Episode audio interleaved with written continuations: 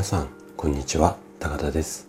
このチャンネルは元営業マンで今は整体院の院長というねちょっと変わった経歴を持っている私があなたにとって人生で3番目に大切な場所。これをね私はサードプレイスって呼んでるんですがこのラジオがそんな大切な場所になればいいなという思いを込めて心と体の健康に関するお話をしています。今日の放送はねあなたを笑顔に変えるヒントとなれば嬉しいです。さて今日はねチャレンジして負けよう。こんな話をしていきます。で今日もね50代の君に伝えたい50のことこのシリーズで、えーと、話をしていくんですが今日で15回目になるんですけれどもこのシリーズはね、えーと心と体を整えるこんなことを意識しながら50代の私がもう一人の自分に語りかける。まあ、こんな一人称の、うん、話し方で、えっ、ー、と、話を展開しています。じゃあね、早速今日も話をスタートしていきましょう。20代の頃っていうのは、たくさん負けるんだ。なんでかっていうと、実力もなくって、相手を知らずに戦うから。でもね、50代になると相手の力量が分かるようになってくる。そうするとこれをやったら負けるだとか負けるからチャレンジしない。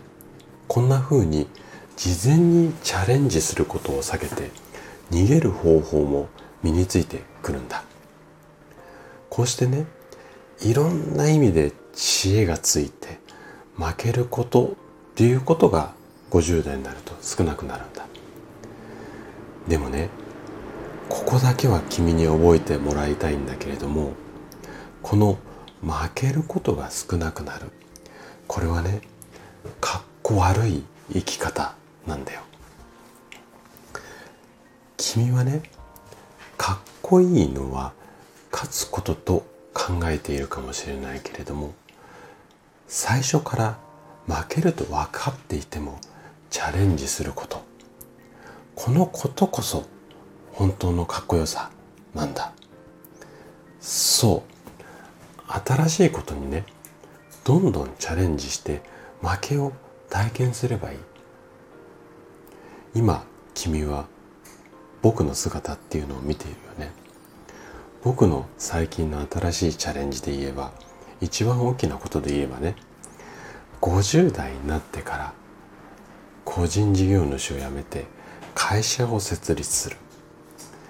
1000万以上もかけて借金をして新しい院を開く。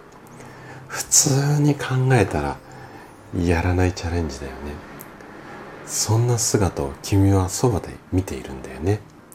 だからこの言葉ってわかると思うんだ。そう。20代で負けているより50代で新たにチャレンジして負けている方がずっとかっこいいんだよ。なんでかっていうと50代のチャレンジの方が20代よりも大きなチャレンジだから。